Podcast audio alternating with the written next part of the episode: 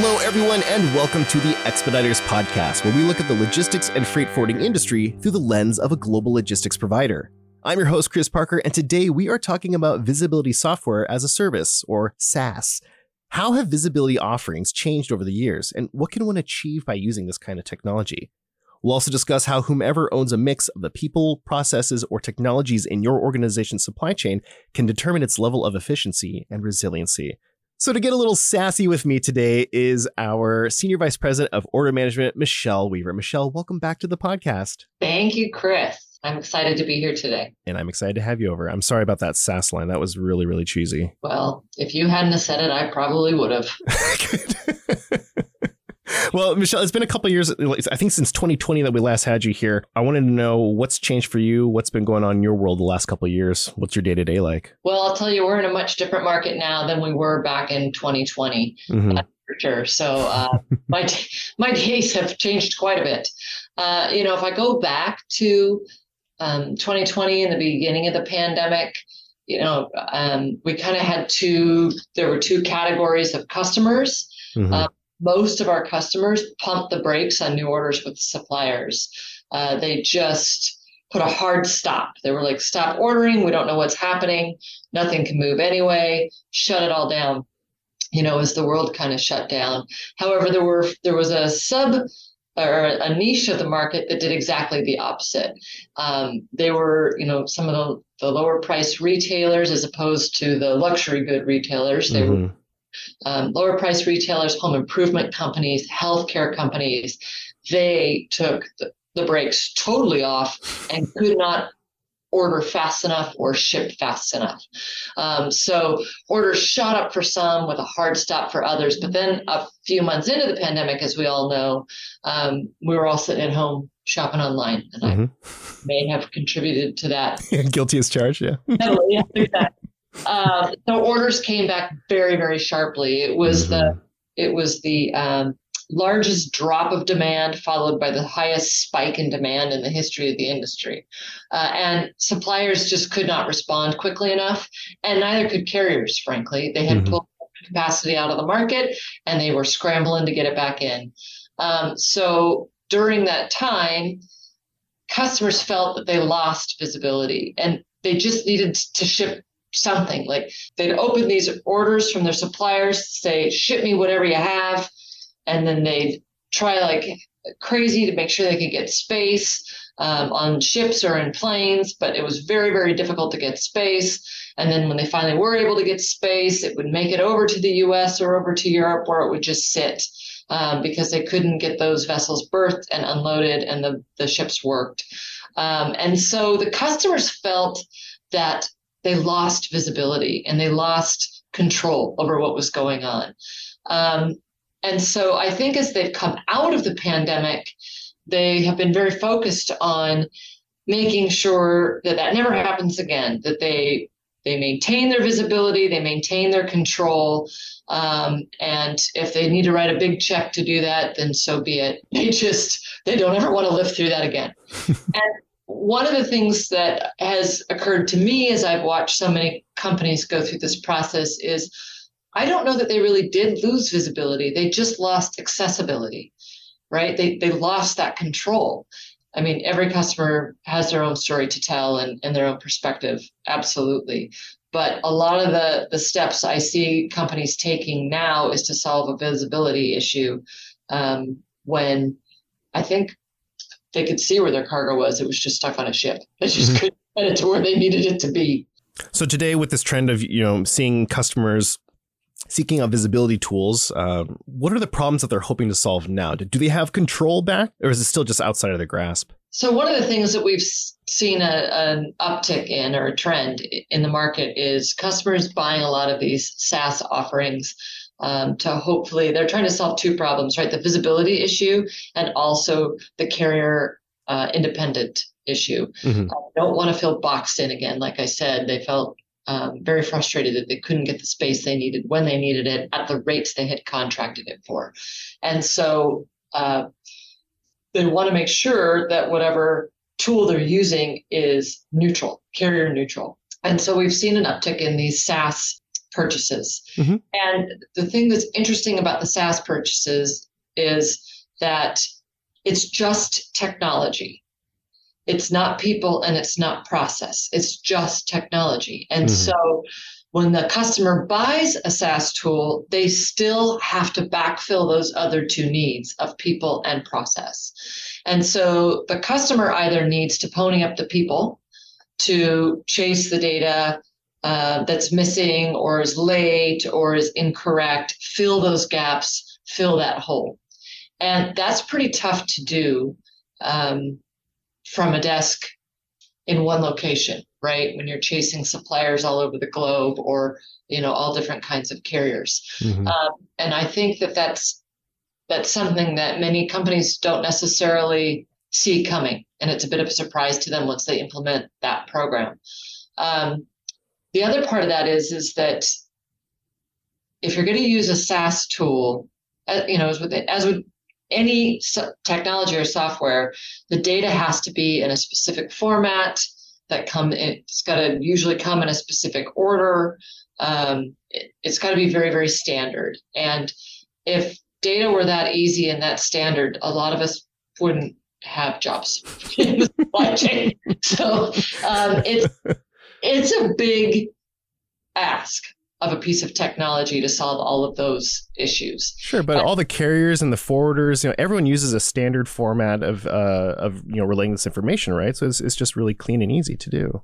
no, they don't. no, it's not. Yeah, that's exactly the problem. So, um, so as we've seen this big uptick in customers pursuing um, their solutions with a SaaS program. Mm-hmm they tend to be very, very expensive uh, programs, both in hard and soft costs. Um, you know, customers have to provide the people to start doing all the work to chase all the data uh, because the SaaS providers don't have any people; they just have the technology. And not only do they not have people in one location, they don't have them in any location, right? And you, in order to have your best chance at getting clear and complete and timely data, you need to have people close to the source of the data. In other words, close to your suppliers, close to your carriers. Mm-hmm. Um, so the very expensive programs, um, they generally take a long time to implement because you've got to get all your carriers and your your supply chain partners integrated with them, and they rarely actually end up solving the problem. So um, yes, they're carrier neutral, but that doesn't do you any good if the data isn't there for you to see. Right. So we're already starting to see customers leave those solutions after they put all this time and effort and money into launching them. So it's it's tough. It's tough for the customer. It's tough for all their partners um, that have been working on integrating with those SaaS offerings, and the customer still doesn't end up with their the problem being solved. So people process technology, it's a I see I feel like in a number of ads that I that I see you know, I, I can see any tech company talking about people, process, and technology. You know, we as a forwarder also talk about people, process, and technology. It's kind of a, it's it feels cliche.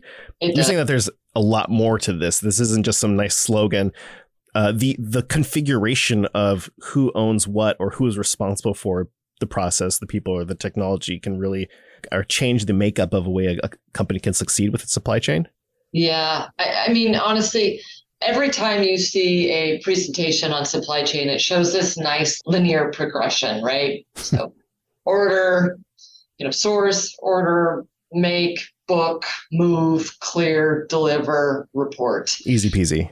Easy peasy. And the reality is supply chains are not linear. They're right. like cobwebs or spider webs, right?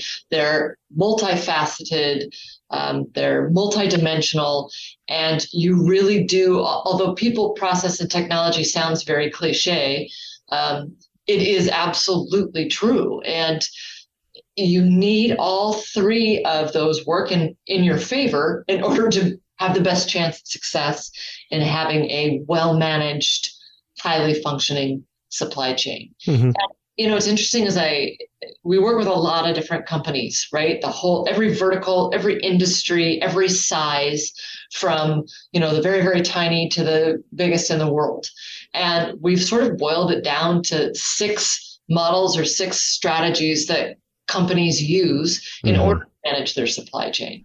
And you know, the first one is they do nothing. They just they they place the order out there and they just hope for the best. the fingers crossed model. Yeah, fingers crossed model. The, I'm sure it will show up eventually model. Yeah, yeah. Uh, and you know that that that can work as long as you don't have a whole lot of restrictions on or urgency around time and getting the right thing at the right time. Um, the second is, but, but I mean, honestly, for companies that have a very limited product line, um, that can work. Yeah, this works for some folks. It's okay. Yeah. Um, the second is, is they, you know, they manage in house, and this is common, especially smaller companies, mm-hmm. um, where they use their own people and their own processes, and and usually a lot of spreadsheets or homegrown solutions, um, and that can work quite well for a, a, period of time. Eventually, though, most companies outgrow that model. Mm-hmm. It doesn't scale well. Mm-hmm. And as a company grows and becomes more complex and vibrant, uh, you need better infrastructure to support your your ever growing company in your your house, right?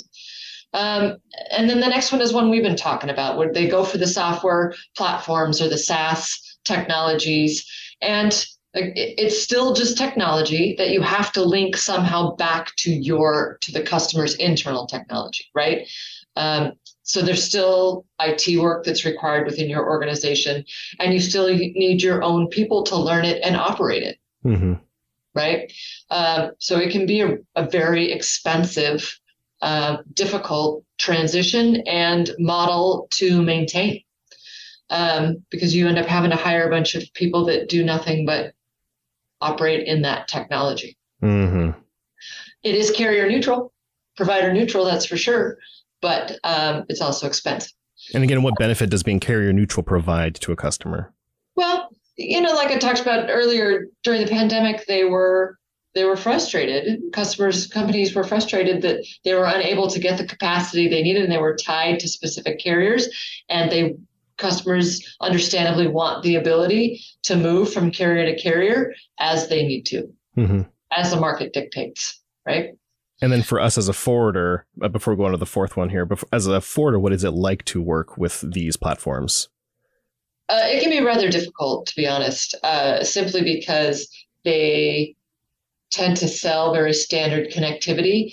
Um, that's what they market. They mm-hmm. market mm-hmm. standard connectivity, standard integration, and then the reality is, when it comes time to integrate on behalf of a specific customer, it comes with uh, very specific specs, customized. Mm-hmm uh, integration specifications. And so it's not a quick, you know, 30 day or less integration process. Some of them take upwards of two years to wow. really integrate. Yeah.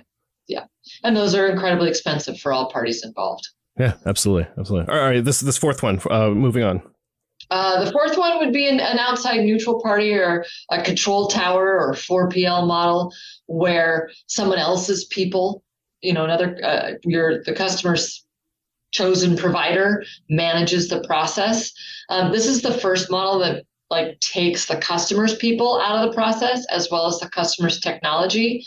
And then the key question around here is incentives to perform. So usually the way that works is the customer hires a 4PL, which is really a, a, a provider like an Expeditors or one of our peers, and um, they're awarded a certain percentage of the freight, and then they also manage um, all the other carriers or providers that were awarded the rest of the freight to make sure that the data is there and accurate and timely and clean. And um, so you're using your chosen 4PL's technology um, and that chosen 4PL's people to manage your processes. Um, and again, that the key question around this model is about incentives to perform and you know how much freight are you willing to award that 4pl to manage all the rest of the providers? Um, and then the last one or i'm sorry not the last one the next one is a lead logistics provider let one of your dominant 3pl players manage all the others. Um, and then the last one is a trusted partner. So you just outsource to one 3PL and give them the responsibility and incentives to make it work with their people, their process, and their technology. And again, that one's also carrier neutral um, because if you if you partner with a an order management provider um, as that trusted partner. Um, and then they could book with whatever carriers you choose mm-hmm. to contract with, but you're using that 3PL's technology instead mm-hmm. of an independent SaaS provider. So, you know, there's pros and cons to each of those models. And there are certainly companies where that SaaS platform um, financially and operationally makes sense. Um, I just don't think that that market is as big as many people believe it is. I think the percentage of customers where that that SaaS platform um, is their silver bullet is is actually quite small.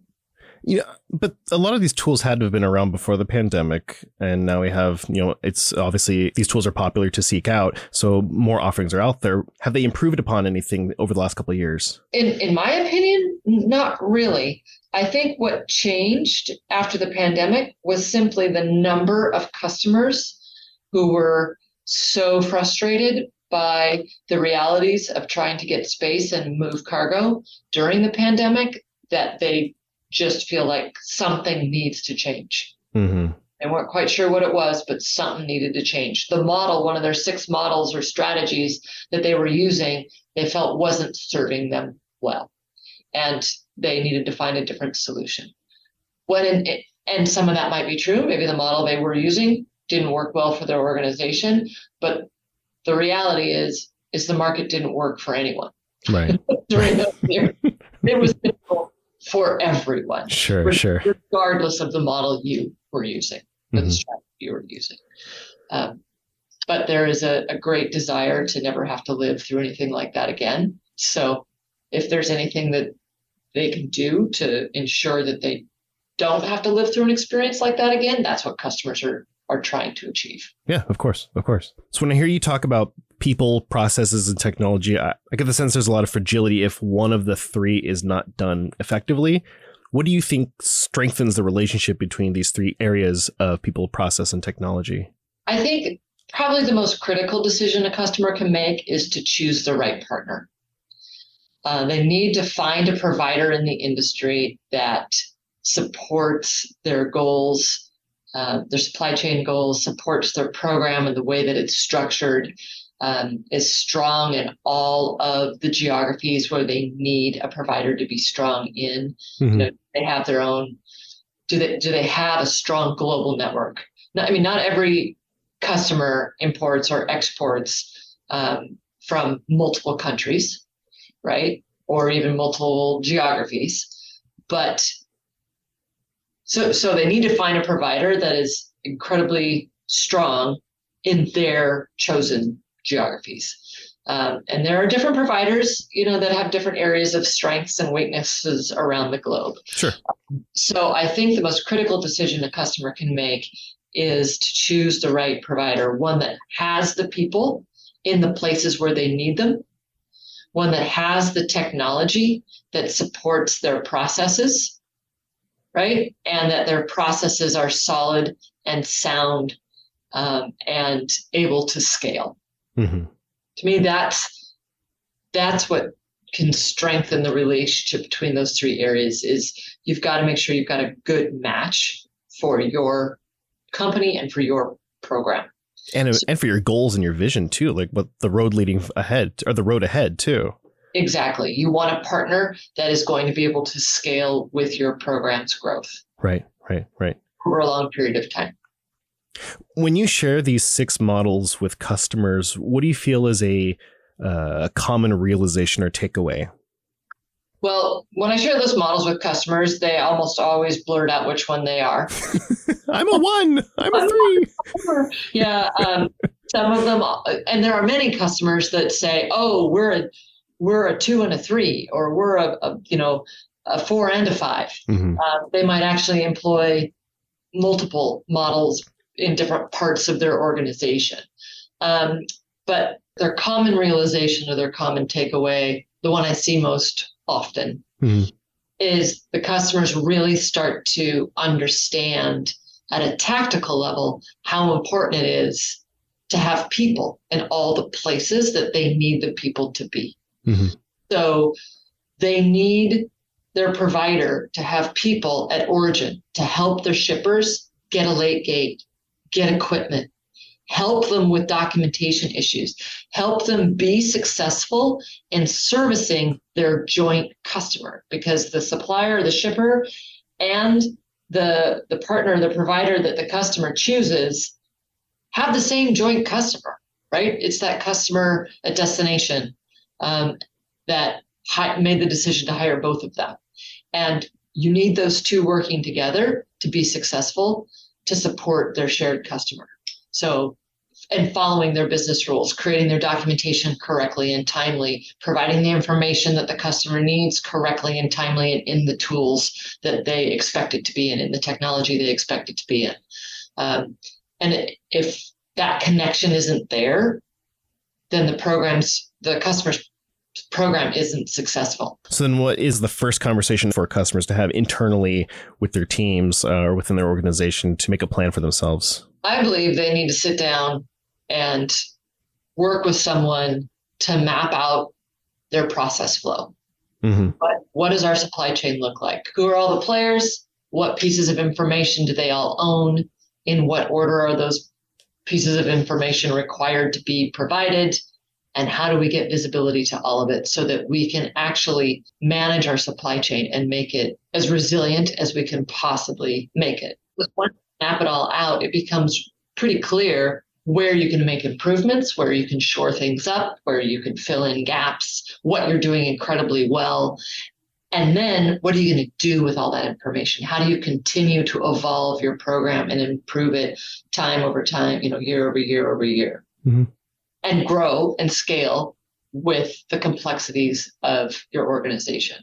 Well, Michelle, thank you so much for joining me today to, to chat about this, and I look forward to having you on here again. Thanks, Chris. It was great to catch up with you. I appreciate the time. Thanks for listening to today's episode. If you've got questions or want to learn more about today's topic, check out the show notes for more information. And before you go, make sure you're subscribed on whatever podcast app you're using so you won't miss the next episode. To learn more about Expeditors, you can find us on LinkedIn, Facebook, Instagram, and Twitter, or simply visit us at expeditors.com. Take care, and I'll see you next time.